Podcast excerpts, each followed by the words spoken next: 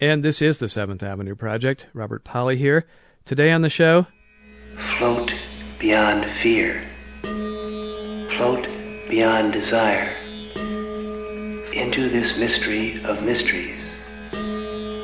Through this gate of all wonder. Open, naked eye. That was the late Timothy Leary, of course, and it was 50 years ago, if you can believe it, that he and some of his university colleagues started a little thing they called the Harvard Psilocybin Project. They turned on a lot of people, extolled the potential of mind expanding drugs, and helped launch a movement that, for many, defined the 60s. The broad outlines of the story are really well known by now, retold countless times. But here we are a half century later, and at least some people are still wondering what the f- really happened back then? One who's wondered is Don Lattin. He's a longtime journalist and former religion reporter for the San Francisco Examiner and Chronicle, and he's just come out with a book called The Harvard Psychedelic Club. It looks back on those early years of the psychedelic movement through the lives of four participants. Timothy Leary and Richard Alpert, both on the Harvard psychology faculty back then. Huston Smith, a well known scholar of comparative religion who taught at MIT in those days. And Andrew Weil, then a Harvard undergrad and later a major figure and brand name in the alternative medicine industry.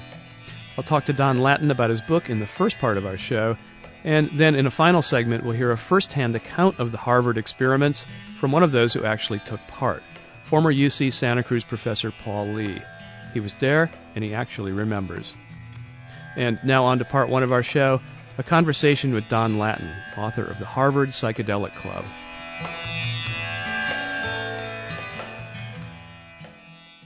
Don, I wouldn't necessarily ask uh, an economics reporter about his investment history or, um, say, a sports writer about his athletic accomplishments, but, Right. but I'm going to ask you because of the nature of this book. Right. Have you had acid? Oh yeah, I've had I've had it not for many years, but I, I've had it. Not only that, I actually write about it in an afterword.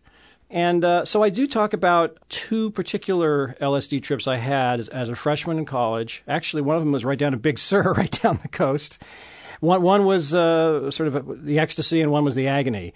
Uh, and it's also kind of a cautionary tale for people to watch out with these drugs because they are dangerous, especially psychologically dangerous. So yeah, I do get I do get into that in the book. And how did that experience way back in, was that the 1970s? 1972.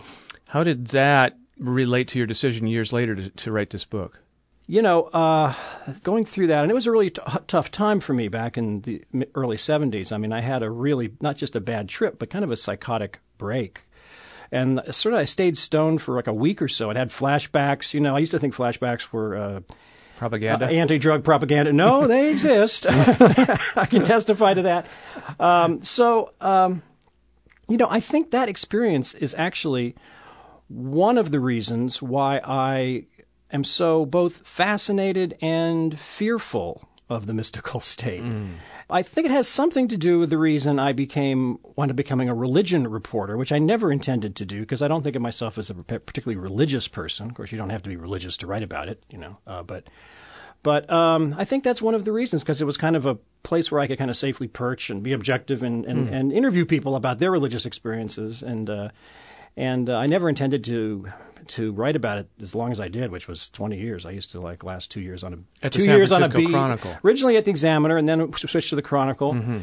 So yeah, it's it's it's connected with my life in a lot of ways. Also, I you know I, I got into searching for kinder, gentler ways to explore this same territory. So I got interested in Buddhism later on, uh, right after college, and uh, Zen meditation, and you know, so both personally and professionally, I think my psychedelic experiences had a real impact on, on my life and made me a different person. I mean, you see reality in a different way after a, you know a mind blowing experience like that. Um, well, let, us talk about what happened at Harvard, but first, I want to know why you picked these four. Um, you did pick two of the usual suspects, Right. Leary and Alpert. Right. I mean, two of the mainstays of the Harvard Psilocybin Project. Right. Uh, there were others involved who you didn't really uh, talk about much at all. Ralph Metzner, who's often considered the third horseman of right. the uh, uh, psychopolyps. he was a graduate student under Leary and Alpert uh, at Harvard, and he became another spokesperson for this new idea. Sure. Of, well, he's uh, in the book. Mi- Yeah, yes, he yeah. is. But he's not one of your principal four. Right. And there were still other people who took part in these experiments who went on to fame uh, later on. But you picked four specifically Leary Alpert, Huston Smith, the scholar in religion, Mm-hmm. and Andrew Weil, now known as maybe the, one of the leading figures in alternative medicine in the U.S., Dr. Right. Weil, Right. as he's known. Right. How did you pick those four? Well, you're right. I mean, in a perfect world, in a fair world, Ralph Metzner would definitely be on the cover. There's no doubt about it. And when you read the book, you see that. Mm-hmm. You know, he co-wrote the psychedelic experience with. He actually probably wrote the psychedelic experience, actually. And I had a long interview with Ralph uh, in his office in Marin County. He still lives up in the North Bay. And well, you know, as a story, you know, I'm I'm basically a storyteller, and this is narrative nonfiction. So uh, the whole story about Andrew Weil, I mean, he's uh, you know, he sort of he's the villain, or you know, I mean, he's uh, so as a storyteller, it, it gives gives us a certain narrative tension to have him in the story. Plus, that's the part of the story that hadn't been told. So that's really the the main reason. Huston Smith, I mean, he was very involved. I mean, he p- people forget. I mean, he was on the board of directors of uh, International uh, Federation for Internal Freedom, if if, and some of the uh, uh, early like uh, psychedelic review. Uh, he was very, very involved. Uh, he was at the Good Friday experiment. He was he took psilocybin at the Good Friday experiment. So Huston was definitely belongs there, I think. And also, you know, they they all are, are better known and they've sold a lot of books. So, you know, one reason they're on the cover is we hope that people who are interested in these four visionaries who've bought their books will be interested in taking a look at this book. So, you know, that's I. I but I, I, I think as a storyteller, th- it, was the right way to go.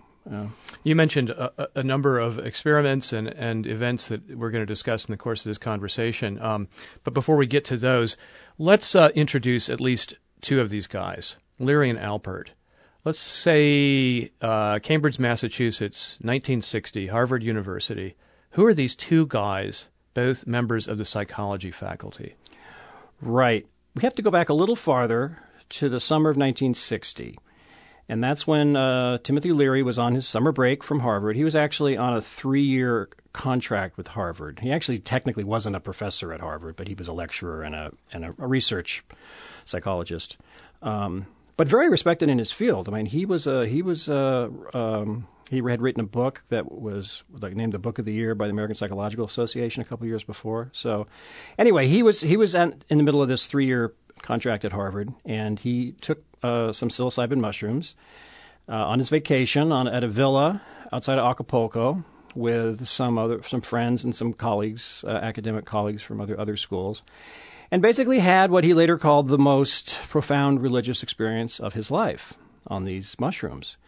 And he came back to Harvard absolutely on fire, uh, convinced that these drugs, psilocybin and other psychedelic drugs, were going to not just revolutionize psychology, because they really do offer you a window into how the mind works and how madness feels, uh, but change eventually, he thought, change the world. Um, Alpert was actually away for the first few months of this. He was uh, out in California on a temporary teaching assignment. So it was actually Ralph Metzner and Huston Smith who were kind of brought in f- first, and some other graduate students that that uh, started this uh, Harvard psilocybin project. But Alpert uh, came back uh, early, early, early next year, in uh, beginning in 1961, and was turned on by Leary in his home in Newton, Massachusetts. And they really became the two leaders of this project. Now, they were both, in, their own ways, uh, unlikely people to be found at Harvard at that time. I get the impression from reading your book. I mean, Leary, Timothy Leary, had had an interesting history. He'd been to West Point. Uh, was he kicked out of West Point? He was kicked out of a lot of places. Kicked out of a lot of places. Sort of a rebel. for, uh, for, for basically alcoholism. alcoholism. He'd had that in his yeah, history. yeah. Um, academically, he'd bounced around a bit. He ev- eventually got a PhD in psychology from Berkeley. Is that right? Right, right. And uh, and made a name for himself uh, after a book in, in the late fifties that you mentioned. Right, A title right. of which I forget, but I'm forgetting it too, but it's a per- personality assessment.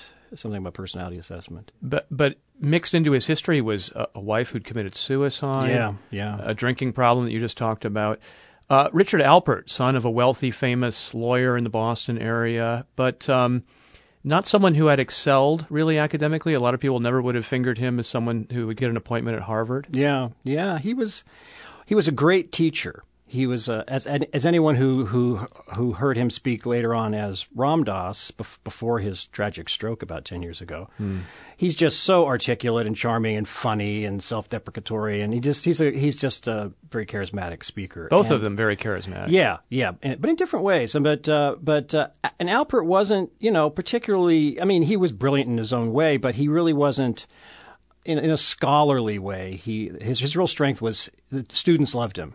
And he was a great lecturer, mm-hmm. and that's really what. He, and he had some connections, you know, from his previous experience at Tufts and Tufts and elsewhere. You know, Wesleyan. yeah, Wesleyan. Yeah. So, you know, like anything, he had some, he knew this guy, David McClelland, who was the person who hired both uh, uh, Alpert and Leary. So, you know, he had some connections, and that's how it you know, really works in any all worlds, I guess, including the academic world. Um, but, you know, they were both very, like I say, very popular and, uh, and brilliant in their own ways. If we were going to look at the ingredients uh, that went into this um, synchronistic meeting of Alpert, Leary, psilocybin, eventually LSD, the counterculture, one factor that has to be mentioned, your book makes a point of it, is psychology, the field itself, and the kind of aura that was surrounding psychologists at this time Yeah, in American yeah. history. Well, psychology was booming. I mean, Time magazine earlier in the 50s put Sigmund Freud on the cover. That's always a signal of signal of something. And you know, it was actually after the war. A lot of you know, we, we think we don't think of post traumatic stress syndrome from soldiers as a, as an issue back in World War II, something we invented in Vietnam or something. But it was an issue back then too. And so a lot of uh, returning servicemen had a lot of psychological problems, and so there was a lot of hiring and a lot and a lot of need you know, through, the VA and other places for for psychologists and psychiatrists. Um, so that was all happening, and the whole beginning of the humanistic psychology movement was just starting. But at Harvard, the, you know, uh, Skinner, B.F. Skinner was at Harvard, and the behaviorists were really in vogue, and Leary and Alpert were kind of the anti-behaviorists, really. So they were, you know, they were all even before the mushrooms. Leary was a, a real rebel. I mean, one of the things that was so controversial about their drug research is they didn't just give drugs to people and like take notes. They took drugs with them. and, um, you know, they did this also with prisoners at Co- Concord Prison. And, you know, there's nothing unusual about giving drugs to prisoners, using prisoners as guinea pigs, you know, in drug tests. Some horrible stuff has been done in, in, in, the, in the name of, you know, science and pharmacology. No, they were doing, they were, they were spending time with these guys and talking to them and getting to know them. But see, Leary was already doing that before he was he was questioning the whole you know researcher uh, subject model uh, in, in in in research and the whole patient you know doctor model. Yeah, he was questioning this idea of the um, the therapist as authority figure, aloof from the patient. Instead, he, Exactly. he and Alpert both sort of espoused an idea of just sitting down with people and conversing with them and just being helpful as equals. Yeah, um, yeah. Which they took into their, their psilocybin experiments. So Leary got turned on, as you said, in uh, Mexico in 1960. It The was summer of 1960. Summer of 1960, and it was psilocybin mushrooms, Right. Which had already gotten a lot of attention in America because of a uh, Life magazine article, in- Right, in, right. Gordon 1957. Wasson. Yeah, yeah. Tell, tell us about this guy. Well, Wa- uh, R. Gordon Wasson was um, kind of an amateur explorer of, of exotic fungi, and uh, he had this Russian-born wife, and they'd go out, they would go traipsing around the world looking for di- different types of mushrooms. He wrote an article uh, about his mushroom experiences in Mexico, very similar to Leary's. You know, finding a, a curandera, the you know, like a shamaness. Uh, who you know th- these were obviously used in Native American you know religious rites for who knows how long centuries at least. And um, so anyway Wasson wrote a very very positive story about the magic mushrooms that was published in, in Life magazine and I believe it was 1957 so just a few years before Leary and of course the other character who's very important even more important in terms of this story Harvard Psychedelic Club is Aldous Huxley who even before uh, Wasson, he he wrote *The Doors of Perception*, which was published in 1954 about his mescaline uh, experience uh, in his home in the Hollywood Hills in the spring of 1953.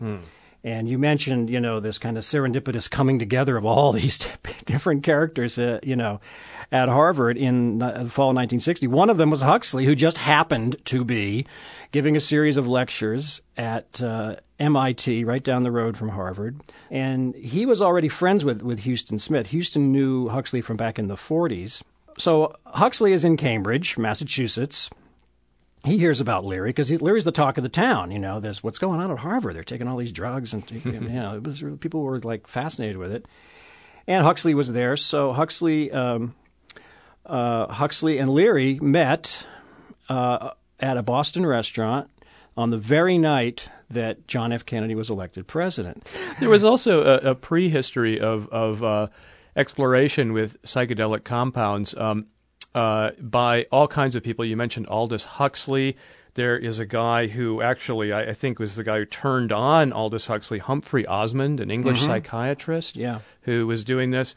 There was um, a very interesting guy on the scene um, that a lot of people at that time who were interested in sort of alternative spirituality were familiar with, Gerald Heard. hmm Gerald Heard was kind of a freelance philosopher uh, in England, a writer. He was a radio man. He was uh, the first science commentator for BBC Radio back in the 20s and 30s, I believe. And um, a brilliant guy, really ahead of his time. Uh, some people call him the father of the New Age movement or the original hippie. Um, but anyway, he he was he was friends with Huxley. They were in this group called the Bloomsbury Circle, which was kind of a bohemian crowd of writers and artists and assorted hangers-on in London, and and they became very good friends. And they actually came over to the United States in 1937 on the same steamship. Uh, uh, Huxley was was with his wife Maria, and Gerald Heard was with his male partner. He was gay in the clo- in the closet, gay with his his lover Christopher Wood. They came over, uh, and uh, for a while, he, it looked like um, Heard was going to get a job at Duke, uh, teaching at Duke. But they decided to come out to check out the scene in California. So they drove across the country. They stopped in, in Taos, New Mexico, where they visited uh, Frida Lawrence, D.H. Lawrence's widow, because Huxley and uh, Lawrence had been very close back in, in, in England. Uh, Lawrence was, of course, dead by this time. But um, I mean, just an incre- yeah, just a, I wish I could have talk, talked more about that part of the story. You know, there's just so many aspects to this story. Anyway, they wound up in Hollywood, and Huxley gets a job writing screenplays. Never wrote anything all that fantastic, but uh, got a job churning out screenplays for the studios, making good money. And and Heard wound up uh, starting this kind of a bohemian monastery uh, called Trabuco College of Prayer in the Santa Ana Mountains, east of, of Los South, east of Los Angeles. And this was an amazing place. Huxley spent a lot of time there too. Uh, talk about ahead of its time. It was really, actually, it was the model for Esalen Institute, which a lot of people have heard of at Big Sur, started by Michael Murphy and Richard Price, who got the idea after meeting Gerald Heard. And, and Gerald Heard, uh, along with being this um, interesting, uh, very eclectic thinker and writer, uh, was experimenting with LSD also right. in the 1950s. Right. They were experimenting with LSD really early on, and they had, um, you know, actually. Heard is the one who got Huxley interested in religion and mysticism. Huxley was originally uh, had no interest in any of this. He was a very cynical guy. He was a satirist, and it was really Heard that got him looking at this whole aspect of human life in a, in, in a new way and got him interested uh, in in the subject. And then it was Huxley who got who did psychedelics first, and he got Heard interested. And all kinds of people, they had this kind of psychedelic salon going in in L.A. And one of the people who passed through, and this is in the book too. This is a whole other story, uh, but. Uh, was uh, Bill Wilson, who is the founder of Alcoholics Anonymous. Bill W. Bill W., which is long after he sobered up and started and, and started uh, AA. Um, so um, In fact, Gerald Heard turned him on. yeah, In Gerald Heard- 1956, yeah, with and to Sidney, acid. Sidney, Sidney Cohen was the was a researcher at UCLA who was. You have to remember that LSD was legal, you know, at this time, and it, it, people didn't look at it like they do now. We we think of LSD now, we think Grateful Dead, San Francisco, Jefferson Airplane, you know. But this was Bad trips. it- yeah, bad trips. At the time, this was seen as a promising new tool for psychology. It was uh, all kinds of people were taking LSD. I mean, most Americans heard of LSD the first time when Cary Grant took it. A Hollywood gossip columnist interviewed Cary Grant, who who mentioned that he'd just taken this drug with his therapist called LSD, and it was like ten years of th- psychotherapy was a, in, in one session. And that was really the first time people heard about LSD in, in, in, this country. And it was in a very positive context. And it really wasn't until Leary kind of went, uh, you know, on his crusade and really went, uh, went too far on his crusade that this whole backlash uh, happened. And then everyone started taking it, and including a lot of people who probably shouldn't have taken it in the circumstances in which they did. One of the fascinating things about this story um, and reading it in your book is it's a time, as you say, before the attitudes around drugs, the narrative had sort of hardened into the story we know today. And attitudes were still very fluid, very yeah. flexible. So you had Life magazine doing a very positive article about this amateur mycologist, retired banker who goes to Mexico and takes psilocybin mushrooms. You have Time magazine writing glowingly about the Good Friday experiment, which right. which I'll ask you about in just a moment, uh, took place at Harvard with psilocybin, involving some Harvard Divinity School students, and over Newton Divinity students, and over Newton Seminary. Okay, thank you. Um, but uh, it, it is a time when it didn't break cleanly along liberal, conservative Not lines. Uh, it wasn't identified necessarily with the counterculture, with revolution. It was a wide open, you know, frontier. Yeah, it, there was people didn't have preconceived ideas. Well, they did. I mean, but they were they were changing. I mean, the word psychedelic, for one thing, hadn't been coined yet. It was later coined by Huxley and Humphrey Osmond. These drugs were called psychomimetic drugs, which meant or psychotomimetic, yeah, yeah. They mimic they mimic mimic psychosis. That's that, and, and they were thought to do that, and actually they can do that too. Um, so that's the idea that a lot of psychologists had. But other people were starting to question that. One, one was this guy, Humphrey Osmond, who was doing research to treat alcoholism. Uh, with LSD, which is one of the reasons that uh, Bill W, the AA mm. guy, got mm. got interested. Mm. So that was going on, and um, but you know, I think it was really Huxley who started looking at this in a these these states in a spiritual way because because because of his association with Gerald Heard, he had read a lot of, of, of mysticism, all kinds of mysticism, Christian mysticism, Buddhism, you, you name it. So back to uh, Timothy Leary and Richard Alpert at Harvard, uh, circa 1960. Both now, let's say, have had their baptism uh, in psychedelic drugs, mm-hmm. Uh, psilocybin for both of them. Yeah. And uh, Richard Alpert's uh, now legendary first trip um, resulted in him running from uh, Leary's home in Newton, Massachusetts, to his own parents' home in Newton, Massachusetts, and shoveling their their uh, snow-covered driveway. Right, right. They lived right down the street, as it turned out. Yeah, yeah. But then these two guys, the, the night of snowy bliss, we call it. and these two guys, by the way, you see pictures of them they're both in suits and ties, short hair, thin ties. Yeah, yeah. They're, they're pretty think, much think Mad Men, the, yeah. the TV show Mad Men. You know? Yeah, maybe maybe a little less stylish, uh, but right. uh, they they're indistinguishable to my eye from any other uh, college professor of that era. These are not wild-eyed, radical-looking guys. No, no, and it wasn't until like even I mean you see pictures of the. Uh, there's a picture in the book of Leary in 1966. Uh, where he still has that look. Uh-huh. And, and, Leary went back and forth. You know, Alpert, of course, is the one, and, and Andrew Weil. They they both really transformed themselves. You know, Alpert goes off to India and comes back. You know, with as the long Ram beard Dass. and the yeah. beads and the robes, and as right. as, as Ram Dass. Uh, yeah. And they and they uh, in their academic fashion start a project, the Harvard psilocybin project, where they start administering psilocybin to various experimental subjects. Mm-hmm. Um, what sort of science, if any, were they really doing? Well, it was an experiential kind of science. Let's put it that way. They were giving these drugs to mostly to graduate students, uh, then to a couple different populations, and they were, they were interested in just what is the experience. Let's document the experience. Mm. So, I mean, if that's science, that was the science. Mm. And we'll be back with Don Lattin talking about the Harvard Psychedelic Club in just a moment. Ralph, the time has come time has come to go out of your mind. Are you ready, Ralph? Are you ready to die and be reborn? No. No, first, you must be in a state of grace. First, you must examine yourself in this mirror of confession. You're listening to the Seventh Avenue Project on Central Coast Public Radio, KUSP. I'm Robert Pollie, and today we're flashing back to the early days of the psychedelic 60s with journalist and author Don Lattin.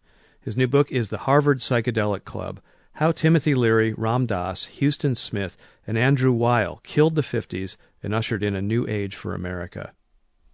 Now, along with the Harvard psilocybin project, which involved this, these sessions where they were giving psilocybin, and by the way, a lot of it was synthesized psilocybin from Sandoz labs in Switzerland. It wasn't just wasn't plain old right. mushrooms. No, no, it was pharmaceutical psilocybin, Yeah, so they can yeah. control the dose. Right. Yeah. They're giving it to graduate students, to colleagues, to friends, and other people, and seeing what happened. There was this experiment we've now mentioned uh, once or twice, the Good Friday experiment. Can you can you summarize that? Right. This was uh, an experiment that was that was done with tw- uh, twenty uh, seminary students from Andover Newton Seminary. It was actually at Marsh Chapel, in actually the basement of Marsh Chapel uh, at Boston University. And what they, what it was was a double-blind experiment where they gave a placebo to 10 of the stu- of the seminarians, which actually was a, a drug that made your skin tingle and kind so you'd think you were getting something, and then 10 got psilocybin, the real thing. And it was the, the experiment was conducted on Good Friday in the basement below the main sanctuary, a big church at Marsh Chapel. I went back and I visited this room and uh, tried to commune with those spirits when I was doing my research. Uh, and upstairs, there's a huge congregation. Of course, it's Good Friday. And 1962, and uh, Howard Thurman, the famous civil rights leader, was actually delivering the, the, the sermon. And they piped an audio feed of the sermon down, and the whole service, the music and everything, down into this really kind of tomb like small chapel in the basement of this building. And uh, the idea was to see if this drug psilocybin could produce an authentic religious experience. And they even they had a questionnaire, which the students later filled out, which was designed to determine whether you were having a mystical experience. And it was questions like, did you experience awe and wonder and transcendence and unity and things like that? So uh, it was clear very soon who got the placebo and who who got the, the drug, because the ones who got the placebo were either quietly like reading their Bibles or sitting around kind of bored looking, and the other ones were crawling around on the floor and saying Hallelujah, you know, uh, praise Jesus. They were they were acting like more like Pentecostals than uh, you know liberal Protestant seminary students, uh, and uh, the guides or the supervisors also got either the drug or the placebo. Huston Smith got the drug. And he had what, what he described as a, one of the most profound experiences he's ever had on, on psychedelic drugs that, that, that Good Friday. And I think one reason for that is Huston was, uh, you know, he was an ordained Methodist minister. His he was he he he grew up in China. His parents and his grandparents were Methodist missionaries in China, so he was very familiar with these hymns, and uh, and he took it in a in a uh, in, in a very deep spiritual place uh, that uh, maybe maybe some other people didn't. Uh, but but anyway, um, so that was that was the the, the Good Friday experiment. And Uh, and it seems as though the conclusion was that indeed, uh, you know, a psychedelic drug like psilocybin could induce something like a religious experience. Yeah, I think it is a quote authentic close quote religious experience, whatever that is. The question is not the experience, in, to my- in my mind, and in Huston Smith's mind, which is one of the reasons he separated himself from these guys. The question is, what do you do with the experience? Does it make you a better person, a more aware, a compassionate person? Uh, does it start a social movement? That and what what is that social movement? What, what you know? What are the aspects of it? And Huston was not impressed with the direction this whole movement was going, which was basically the whole drug culture of the of the '60s. And um, uh, and so uh, he later on separated himself. He, he wrote a paper uh, on on that exact question, where he didn't really like denounce Leary, but he he questioned the direction the whole the whole thing was going. So, so Huston Smith, as you say, down the line, uh, initially very enthusiastic, distanced himself from uh, the psychedelic movement. Um, meanwhile, though, uh, Leary and Alpert really embraced it for the time, and you can, as one can easily imagine, uh, at an institution like Harvard, this couldn't really last. Right, right. Well, they were they were seen as loose cannons very early on, and this research project, which started in the fall of 1960, very quickly morphed into something completely different. I mean, something completely different, like they, people hadn't really seen before, especially at Harvard. And it really became, depending on your point of view, a religious cult around the drugs and them, Leary and Alpert, a social, the whole, it really was the beginning of the 60s counterculture, especially the psychedelic part of the 60s counterculture. And um, but you know, uh, Richard Alpert was very much into being a professor at Harvard and advancing, and he was on tenure track and, and all of that. And uh, uh, we can talk a little bit about what happened with Andrew Weil. Well, yes, this is where. Andrew Weil comes into the story, and if um, if Alpert and uh, Leary are becoming like prophets Andrew Weil plays the role of, say, Judas Iscariot in this story. good. That's good. That's good. I have to remember that line. Yeah. right. He well, what happened was, I mean, have, have to remember first of all that that Andrew Weil, Andy, as they called him then, was uh, a whole generation younger, for one thing, and he was a freshman at Harvard. He was 18 years old and uh, he heard, and he was interested in botany. That was that was he was studying his undergraduate years, and he was also interested in in psychedelic plants. He had read *The Doors of Perception* by Huxley, which had just been published six years before, and so he had heard about what was going on with uh, with Professor Alpert and Timothy Leary. So he wanted to volunteer to be a research subject. Um, and he had a friend in his dorm at Harvard whose name was Ronnie Winston who happened to be the son of Harry Winston, which some of you may have heard of, the Harry Winston Jewelry Diamond Company. So they both went over to Leary's office, which happened to be located on Divinity Avenue, by the way, right down this, from the Divinity School, and asked to be research subjects. But but uh, Leary and Alpert had agreed to only use graduate students, specifically to not use undergraduates, because of the you know the, these drugs can be psychologically damaging. Hmm. Um, and better to damage a graduate student, certainly. Yeah, I guess so. well, they do have a certain bit more maturity. You know, when you're under, I mean, I told you about, about my story. When I was an undergraduate, I probably shouldn't have taken LSD as an undergraduate. You know, I was, really wasn't ready for it. So I think there's some wisdom to that, uh, to that guideline. But anyway, um, so what happened is uh, they, they, were, they were politely told that they couldn't participate. Uh, they were given some clues about where they might find their own supply, and Andrew Weil actually forged a letter uh, using some Harvard stationery uh, and wrote to the Delta Chemical Company and got his own supply of mescaline, not psilocybin, but a similar psychedelic substance. And they started use, doing their own kind of undergraduate version of the research project, the, sort of mirroring what the grown-ups were doing with, over at the Department of Social Relations, which was the department Leary and Alpert were actually in. But Weil was pissed, though, because... Right, well, so then, so then what happened, so that, that, that's what happened initially. Then about six months later, maybe a year, uh, six months to a year later, what happened is uh, Ronnie Winston ran into Professor Alpert at a party and Alpert, now Ram Dass, you know, I talked to him at length about this, what really happened here. And he, he, was a gay man living in the closet at the time. And he admits that he was sort of had a romantic attraction to this dashing, handsome, brilliant young undergraduate, Ronnie Winston. Mm. Uh, both of them, I also interviewed Ronnie Winston. Both of them say nothing sexual happened, but there was this romantic kind of attraction. Mm-hmm. Uh, which may be one reason that Alpert got a little careless, and even though Ronnie Winston was an undergraduate, turned him on to psilocybin. But not Andrew Weil. But not Andrew Weil. And Ronnie Winston was brought into the fold, and mm. Andrew Weil wasn't. Mm. And Andrew Weil got very jealous and decided to expose the uh, abuses in the research protocols, so to speak, so a- Andrew Weil proposed an investigation at the Harvard. He, he, had been he'd been working at the Harvard Crimson, the student newspaper, writing uh, arts reviews, theater reviews, things like that. He proposed to do an investigation into what Leary and Alpert were up to. None of the undergraduates would admit on the record that they had gotten these drugs because they were perfectly happy with uh, with participating and maybe thought it was important research, whatever the reason. So, including Ronnie Winston. So, what, what Andrew Weil did is he went to went to Harry Winston, Ronnie's father, and said, that your son is taking these drugs with a professor at Harvard uh, against university regulations because he's an undergraduate. And if he doesn't admit it to the administration, we're going to put his name in the paper.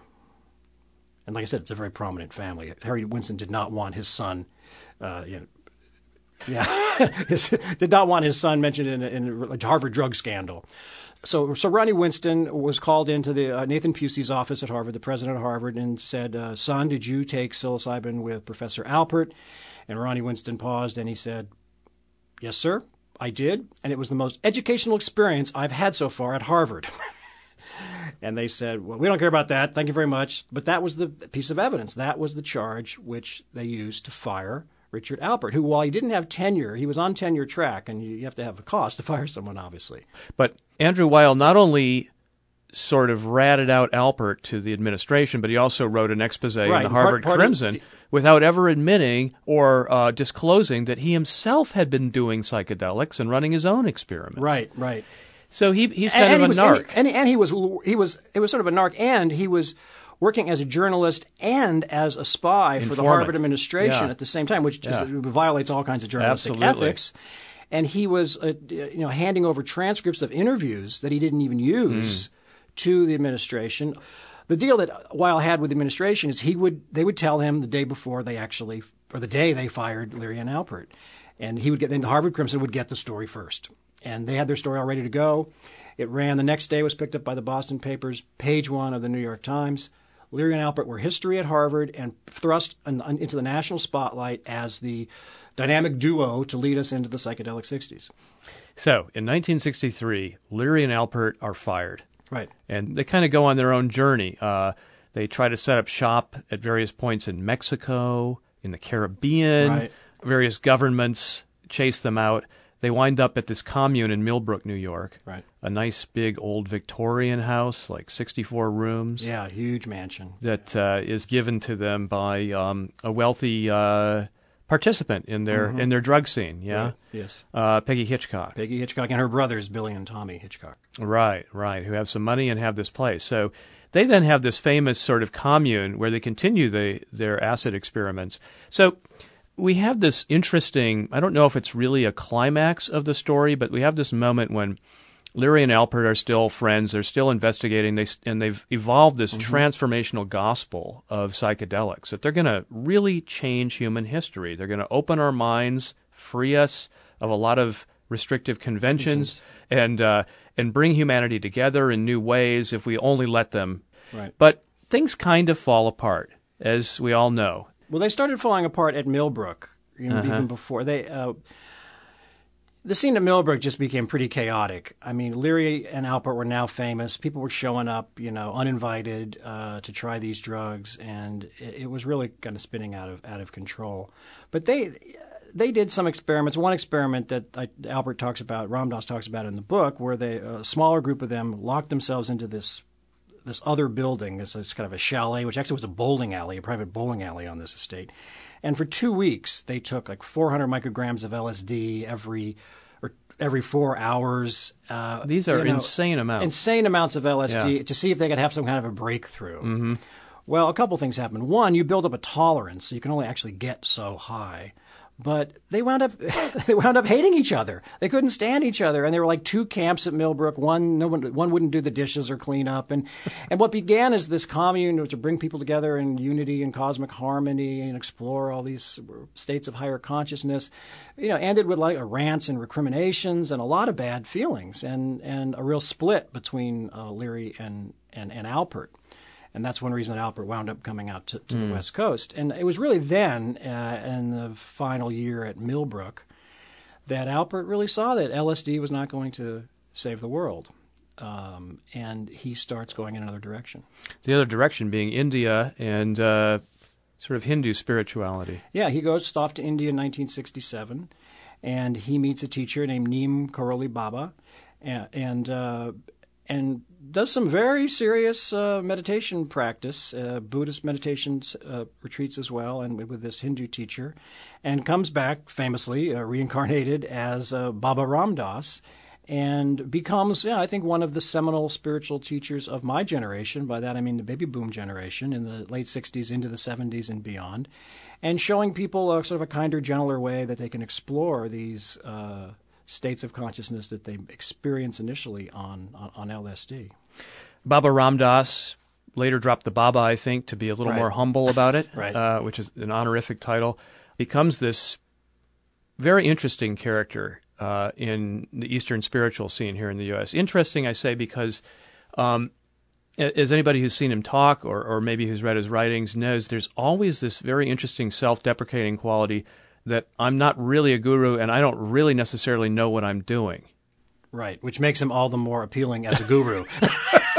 and he knows that too, and he'll play off of that. You know, I mean, he's a very complicated character. Yeah, he's very uh, complicated. And uh, but you're right. Yeah, no, he, he, in some ways he seems like just another bozo on the bus and the further bus, uh-huh. or or another seeker you know, and uh, in some ways he, he is, and in some ways he he, he isn't. Uh, and I've heard him, you know, looking back on his life, saying that even during those years, those early years as Baba Ram Dass, he was still a bit of a flim flam man. Yeah, you know that he was yeah. still he still wasn't being 100% honest, that he was still being a little manipulative and he was still way too attached to the attention he was getting. Right. So he's constantly had this self criticism and self reinvention going on. But the complexity doesn't stop there. There's the fact that he's gay.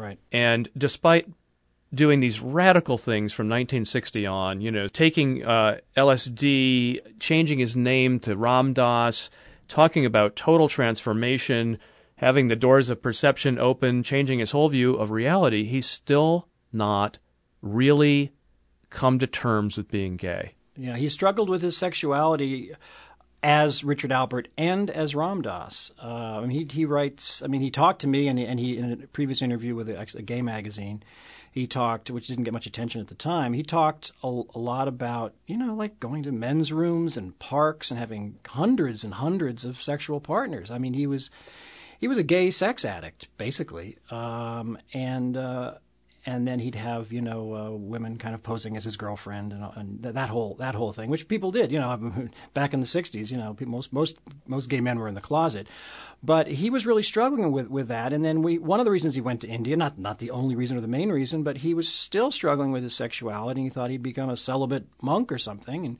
then he found that he was only a, he was only becoming a horny celibate. and that didn't mm. seem like, like the, the way to go. And for a while, he called himself bisexual. He did have one long-term relationship with with a woman I write about in the book. Mm-hmm. Uh, but you know, now he's, he's basically was was gay. How do you make sense of the fact that a guy who could dispose of so many Western conventions, so many prohibitions and inhibitions, still struggles with this basic act of coming out? Yeah, well, he, he he said I spent three days with him in Maui interviewing him, and we talked about we talked about this. For one thing, he said he says that uh, Tim Leary was not thrilled by the fact that he was a homosexual and thought it would be bad PR and wanted him to keep it all quiet for one thing. So, and Leary was his mentor. He uh, Alpert's always kind of the number two guy. Mm-hmm. You know, he mm-hmm. found this guru later on mm-hmm. and had some other experiences with other teachers that didn't go so well. Another, another story.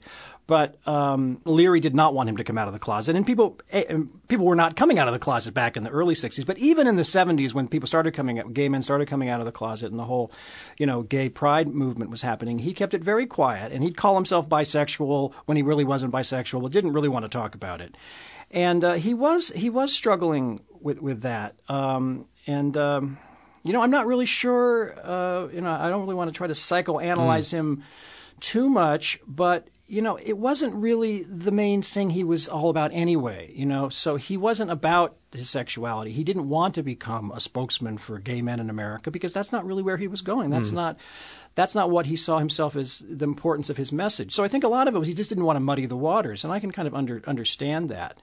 Now, uh, I'd like to tie up the stories of each of these four guys if, if we could. And, and Huston Smith, as you say, uh, stepped away from the uh, the drug scene completely, and and you know continued his life as essentially a scholar of religion, a very very famous one, mm-hmm. and uh, eventually retired.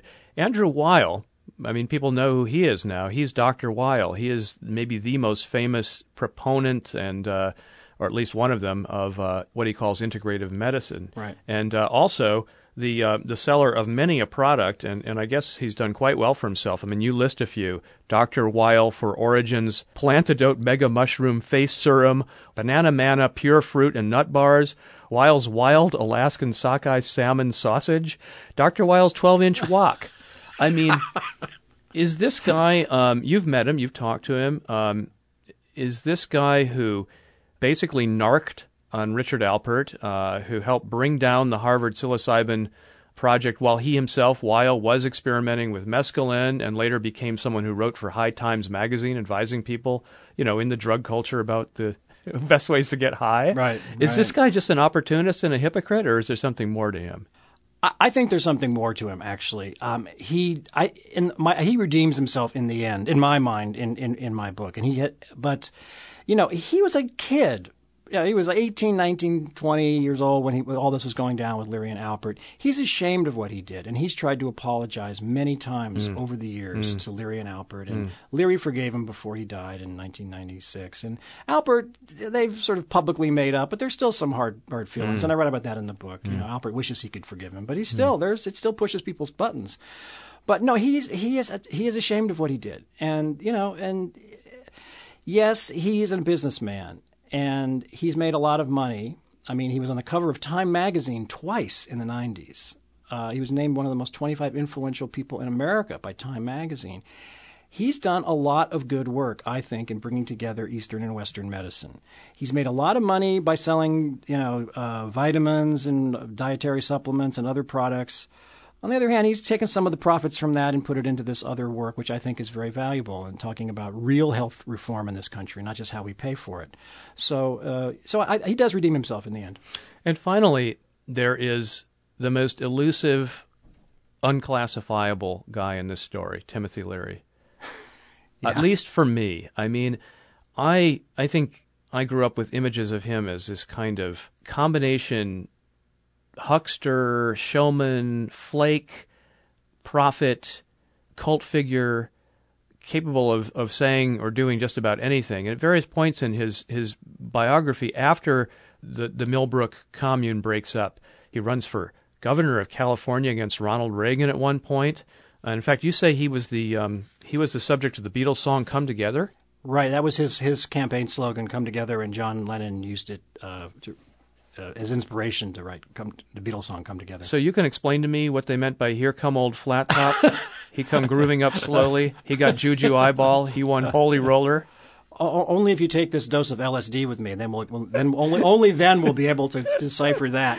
No, no, you're you're you're you're right. I mean, who was Timothy Leary? And and, and I want to add a little Yeah, bit that he yeah. becomes a he becomes a fugitive. He's uh, arrested several times for marijuana possession and hit with a really tough sentence. Uh, at one point, he was imprisoned uh, near San Luis Obispo in the California men's colony. He escaped prison With the help of the Weather Underground. with the help of Bill Ayers and Bernardine Dohrn, Right. the supposed terrorists that Obama uh, palled around with, according to Sarah Palin. Uh, right. we don't want to go there. Uh, uh, he becomes a fugitive. He runs off to Switzerland, f- ends up in Algiers with Black Panthers. Right. Um, comes back to the U.S. after selling out some of his old friends to the to the feds. Well, he's, to he's a deal. kidnapped by the CIA in Afghanistan and brought back and thrown into prison. Oh, excuse me, I missed then, that. Then, yeah, then uh, uh, extraordinary rendition they call it now. Uh, Yeah. Thrown back in prison, gets out by ratting on some of his old friends on the left, some of the lawyers uh, with the work for the Weather Underground, and yeah, I mean the guy just lives an incredible life, an incredible life. And you, yeah, who was Timothy Leary? Was he a brilliant prophet, explorer of higher consciousness, or was he just a shameless self-promoter and a con artist? And the person who answered that question best is Timothy Leary, who said, "You get the Timothy Leary you deserve." And there's a certain wisdom in that, and a certain evasion in that. And that tells you all you need to know about Timothy Leary. That's why I call him the trickster. He wasn't just a rebel. I mean, there was a, a, a method to his madness. He was trying to wake us up and get us thinking about everything in a new way. Um, but he was all of those things. He was all of those things. He was the most revered and reviled character of, of the 60s counterculture. And uh, I think that sums it up. You get the Timothy Leary you deserve. Um, Don, you say um, in your book that these guys changed the way we look at reality. And in fact, the subtitle of your book says How Timothy Leary, Ram Dass, Huston Smith, and Andrew Weil Killed the 50s and Ushered in a New Age for America. Is that an overstatement, or do you think they really did that? I think it's somewhat of an overstatement. I, did, I didn't actually ever write those words.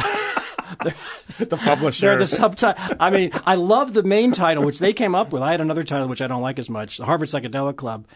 You know, when you're trying to sell books, you, uh, may, on the cover you may overstate. The, of course, they you know they didn't single-handedly or, or with I guess they have eight hands altogether uh, killed the 50s, but they had a lot to do with it. They really did, and and it's not so much that they killed the 50s, but they came together right on the cusp, but literally on the on the, in the beginning of the 60s, and they did lay the foundations for a lot of the social, psychological, and spiritual revolution that would be the 1960s. So, um, yeah, of course, a lot of other things were going on in the 60s the civil rights movement, the uh, Vietnam War, of course. But um, they, they, were, they, were, they were key characters in, in trying to understand the 60s. Well, can I end this interview by just simply saying, oh, wow? How about Far Out, man? Far out, man. Don Lattin. His new book is The Harvard Psychedelic Club. And this is the Seventh Avenue Project on Central Coast Public Radio, KUSP. I'm Robert Pollie, your host.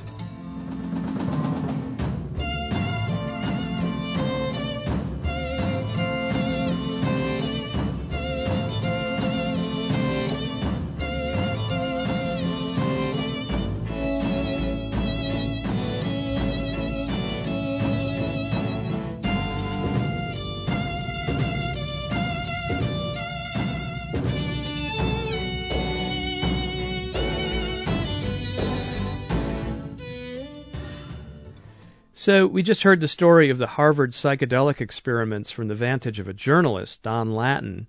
Now, a view from the trenches. Paul Lee is a former professor of philosophy at UC Santa Cruz, and at the beginning of the 60s, he was a student at Harvard Divinity School. Paul got to know Huston Smith, then teaching in the philosophy department at MIT, who in turn introduced him to Timothy Leary. And on Good Friday of 1962, Paul Lee was one of those in the basement of Marsh Chapel at Boston University, where the mystical properties of psilocybin were being tested on a group of seminary students. Paul was one of the so called guides in that experiment, and like the student guinea pigs, the guides received either a dose of psilocybin or a placebo. Well, I got the placebo. I was screwed. you know, and the placebo was tartaric acid. So it gave you prickly heat what kind of mystical experience? That was like kind of going to hell. You know, you got real hot and, and itchy. and I could tell fairly quickly that that wasn't going to lead to, you know, any mystic visions. Oh, really? Uh, you know, some Christian martyrs would say that was yeah, good for you. really. Not this one. Um, w- well, what did you observe then on the part uh, of the uh, the students who did? It was get- Looney Tunes. I mean, here are these guys just, you know, totally out of their mind. One guy got up and stood by a piano and tried to give some kind of totally incoherent sermon. I think he even tried to break the piano. And another guy got loose and went out on Commonwealth Avenue or wherever the main thoroughfare was outside Marsh Chapel, and they had to go out and, and rescue him. I mean, and bring him back in because he was out of his mind. So you, you had this phenomenologically, it was just a bunch of loony nuts kind of moving around, acting like they were like they were crazy. But correct me if I'm wrong. A lot of all of those nuts reported afterwards that it was a religious kind of experience. I don't know if they them? all did, but uh, you know, given the set and setting, Thurman, who was uh, you know kind of a colleague of Martin Luther King, had a, one of these you know rhapsodic black ministers' voices. He, he was piped in from the Good Friday service that was being held upstairs in the chapel I, you know, the whole thing was uh, conducive, whether you took a drug or not, to having some kind of religious experience. So I think almost all of them reported that they did. Mm. You, you know, it's funny, Paul, as people reminisce about their own experience with hallucinogenic drugs or watching others, it's almost always humorous. You know, it's almost always a kind of giggle about the crazy way people behave, and I think that's that's that's interesting. Some people might regard it as horrifying. Um, why is it so funny for a lot of people uh, when they talk about this stuff? Well, because all bets are off. You know, it kind of is a way of clearing the decks of all of the confines and constraints that ordinary consciousness uh, labors under. And so when you loosen up all the screws and everything floods in on you, it's uh, often an extremely exhilarating experience. But for some people who can't handle it, they sink under it. You know, and that's the notorious death episode that a lot of people go through, especially with respect to LSD. Psilocybin was a lot easier. It's uh, half as long in duration. LSD really wears you out. I've only taken it two or three times and not for 40 years. and um, I haven't I haven't taken any psychedelic drugs for the last forty years. It, that was enough of it, and it uh, was a way of disrupting your life and uh, compromising or even undermining your career. So we all saw the handwriting on the wall in terms of how revolutionary this was, and what a breakthrough it was in terms of how you experience reality. So. Uh, Where does the humor come in? I don't know. Uh, I remember one time taking psilocybin, and, and it was like we were on a cruise.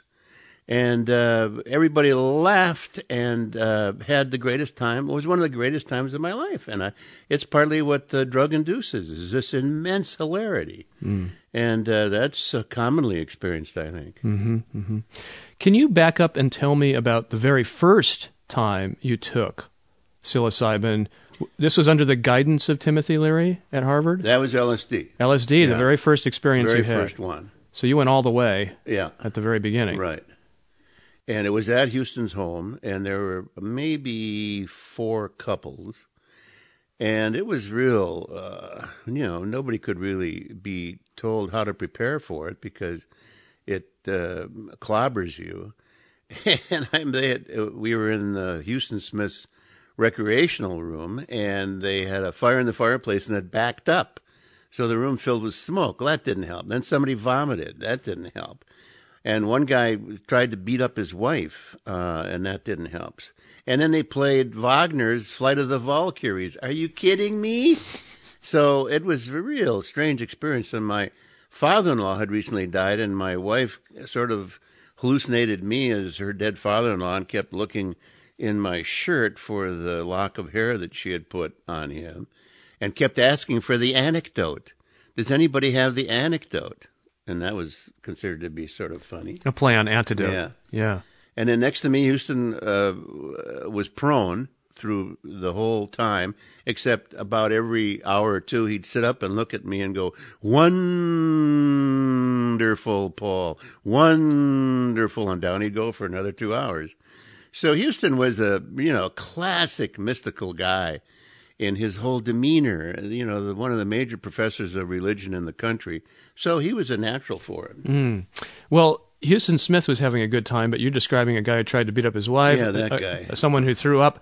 Um, and and uh, your own uh, challenges listening to Wagner, et cetera, while having your first LSD experience. Um, what was it about that experience that uh, didn't make you want to uh, flee and, and never take drugs again? Oh, I mean, I had a great time. It was, it, in a way, it was the flight of the Valkyries. You you ride on out, and you have, you know, you go through this, whatever it is, and then you come back again, and you go out again, and come back again, and you finally get confused on these multiple uh, excursions that you make in your consciousness where things open up in this most extraordinary way. So I had a great time. In fact, halfway through, George Litwin, who was the experimenter under Leary that gave us LSD, looked at me and said, Oh, you look like you're doing wonderfully. Would you like some more? Oh, boy. More? oh, yeah, sure. So anyhow, I had a wonderful time. My wife didn't. She really didn't want to go with it, and so she never took psychedelics again. Did you become then um, a sort of charter member of the Leary, Alpert, uh, Metzner, uh, Harvard psilocybin project? charter know? member is a good way to put it. There's a remarkable book that uh, the guy wrote that you know makes it sound like he was there for everything when he wasn't. He reconstructed it all. all. It's called Storming Heaven, and I was stunned at how uh, brilliantly he captures what went on as though he were and had been a, an eyewitness, and I'm not mentioned. So I thought, oh, I was on the second team. I wasn't an experimenter uh, under Leary, so I wasn't part of the inner circle of guys that were working with the psychedelic drugs in order to you know, carry on experiments. But I did become the editor of the Psychedelic Review with Ralph Metzner and Rolf von Eckartsberg. And so I had a kind of one foot in and one foot out. Mm. Um, during that time when they were active at Harvard, and then after Leary and Alpert were fired from Harvard and went on to try to start their own community, eventually winding up in Millbrook, New York. Were you part of that cadre then? That yeah, I my wife tells me that I wanted us to move to Millbrook because it was such an adventure, and she had you know no way, Jose. so there's no way we were going to join up like that. But I did visit uh, Millbrook a number of times, so I had a good sense of how they were operating there and what they were doing and so on. Um, you mentioned to me that in your entire life you've only taken LSD a couple of times. Mm-hmm. Two or three times for psilocybin, maybe twice for LSD, and that was it. So this is interesting. You're part of the quote Harvard Psychedelic Club, to use Don Lattin's term. Part of that group that was pioneering this idea that uh, hallucinogenic compounds could really change people and change humankind, and yet you didn't take very many. Didn't need to. You know, it was too tumultuous. Yeah, there was there were. I mean, some of the experimenters under Leary, like Metzner and uh, George Litwin and Gunther Weil would take uh, LSD and go and teach just to see if they could actually handle a class high. Now, that seemed to me so stupefying. I couldn't believe anybody would would uh, venture that. That's and then there are guys that wanted to do it every day. They want they never wanted to come down. So all that was very uh, alarming as far as how it could take over your life, and I didn't want that to happen. Mm. Did you um, go along with the idea that this was a potentially history making discovery that these compounds could really change the course of uh, of human development and open people's minds and liberate people and all the other things that were said? Yeah, well, that was actually what was happening. I mean, you could tell that uh, something uh, remarkable had occurred of a historical turning point. You have to understand that consciousness was the big bugbear then, as it still is now. Nobody could define consciousness. Behaviorism had taken over psychology through guys like B.F. Skinner. And behaviorism was the bracketing of consciousness in favor of studying behaviors and stimulus response stuff and positive and negative reinforcement and so on. And Leary was a behaviorist psychologist and had written one of the classic textbooks. Well, now here he's bombarded so that he's got to take consciousness seriously in a way that had been bracketed. And so that was the turning point where consciousness comes back into psychology from which it had been excluded and needed to be taken seriously again, but nobody really knew what to do with it. So even the word hallucinogen was uh, extremely uh, labile. Nobody really knew how to define a hallucinogen. To me, it's funny to think back on the conflict over is this insanity or is this a religious experience? Take your pick. So that's how unstable the terminology was and still is to this day. I can remember when there was an argument about psychedelic. It was they said we have to spell it psychodelic with a O instead of an E to be to have it really uh, faithful to its Latin origins. Well, we didn't want to do psychodelic because that's what we were trying to get away from. So we picked psychedelic and went the heck with it. That's the way it's going to be. And so now they, the word psychedelic has been given up by people that are still active in that kind of research, and they talk about entheogens. Entheogens, uh, referring to a godlike state or a yeah. theological yeah. state. So, you know, that's kind of biting the bullet on wanting it to be mysticomimetic rather than psychotomimetic. The the old uh, understanding uh, of of psychedelic drugs was that they essentially recreated, you know, a state of mental pathology, psychosis. Yeah, it and, was used as a training tool for psychiatrists. Uh huh. So you, it gave them a sense of what it was like to be crazy. It's funny how the uh, the terms themselves all, all contain a viewpoint. So psychotomimetic. Isn't it? It's amazing yeah. how language, uh, in a way, determines that. Yeah. Um, so, what was your relationship then to Timothy Leary and Richard Alpert and those other folks in the the years after, after say Millbrook, uh, in the mid '60s? I, I, saw Tim now and then. Uh, he came and stayed with us when he came and gave a talk at the Catalyst, and that, and that's when he was going with Rosemary, and uh, so it was fun having him as a house guest.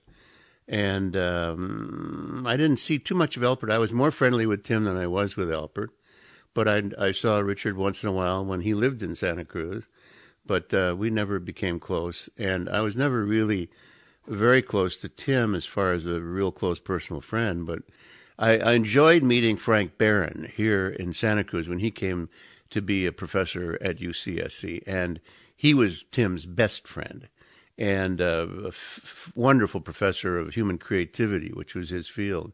So Frank and I got to be very good friends, and uh, I always cherished that uh, relationship. He was another Harvard uh, alum. He turned on Tim. Uh, I mean, I may have got that garbled now, but I yeah, it was always my belief that or understanding that uh, Frank introduced Tim to uh, psilocybin, which is what got Tim going.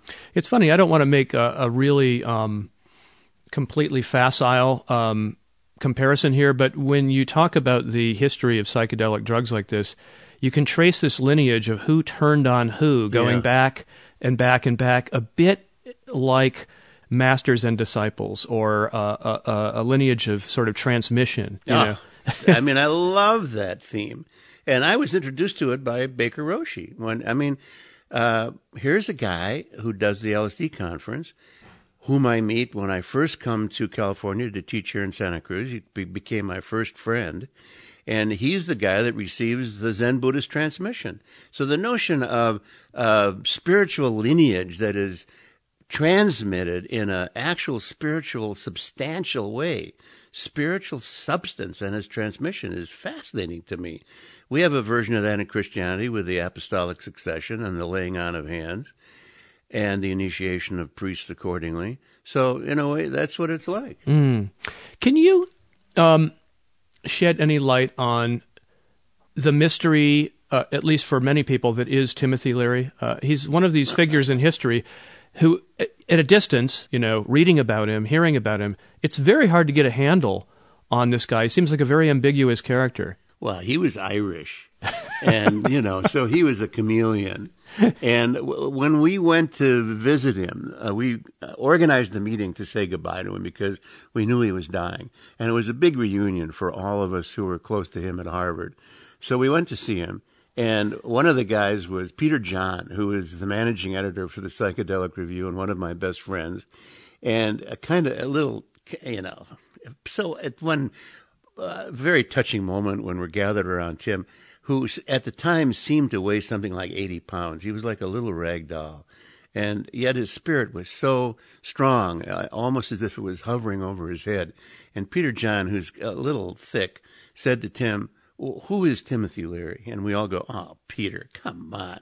And Tim, without uh, skipping a beat, said, People get the Timothy Leary they deserve. I think Lattin quotes that. And that was a wonderful moment. What exactly does that mean? Well, you know, it's, I don't know. It's just that he was, I've had that problem in my life. People think, uh, you know, I remember a woman when I was interviewing for a job said, you know, on the one hand you're in, and whereas on the other hand you're in. I thought, why can't you be both? You know, people don't swing easily with multifaceted personalities, and that was clearly the case with Tim. When you look back on that time you spent at Harvard in and around that circle of people that included Timothy Leary, Richard Alpert, and uh, others who were um, who were uh, blazing this trail, you know, uh, exploring consciousness with the use of drugs. You remember it with great fondness. Yes, I do.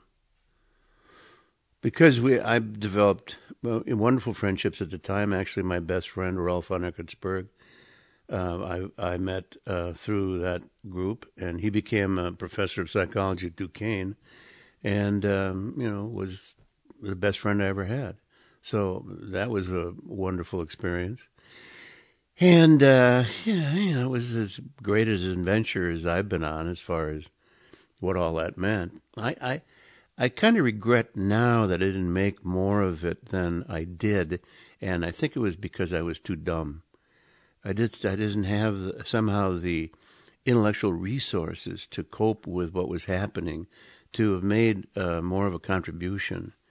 I, I became a critic of the whole thing here because I, I talked about the tyranny of being hip, and I thought that was a wonderful phrase for the necessity of being initiated if you became a student at UCSC. There was such a pressure on people to turn on and uh, tune in and drop out and that whole thing. And when I first met my first casualties here, students that never returned from the trip uh, and became permanent casualties. They had to open up uh, uh, aspect of social welfare in the state that would pay such casualties so much a month for the rest of their lives because they had been destroyed. And once one meets somebody that that's happened to, it gives you huge pause about whether or not one should indulge. Mm. This was in the very early days of UCSC in Yeah. the, the mid late 60s. It was almost like Santa Cruz was created for people to come to the redwoods and to turn on. It I was so widespread. I can just hear the administration today wincing at that comment. Yeah, well, that's that was the case. You know, it's like Santa Cruz was a hippie plot to take over higher education, and it uh, it lasted for a while. And then about 1970, I I experienced a turn away where students uh, started to worry about getting a job. Well, thanks a lot, Paul. Nice to talk to you. Paul Lee, who definitely does have the anecdote. He ended up getting his PhD in the philosophy of religion from Harvard and joining the faculty of UC Santa Cruz in its early years, from 1966 to 1972. And by the way, Paul Lee mentioned a couple of names you may or may not have recognized.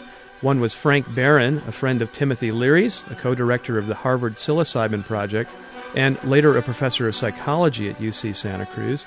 The other was Baker Roshi, aka Richard Baker, who was for a time the leader of the San Francisco Zen Center. I'm Robert Pollie. Be sure to tune in and turn on your radio next Sunday at noon when I'll be back with another installment of the Seventh Avenue Project.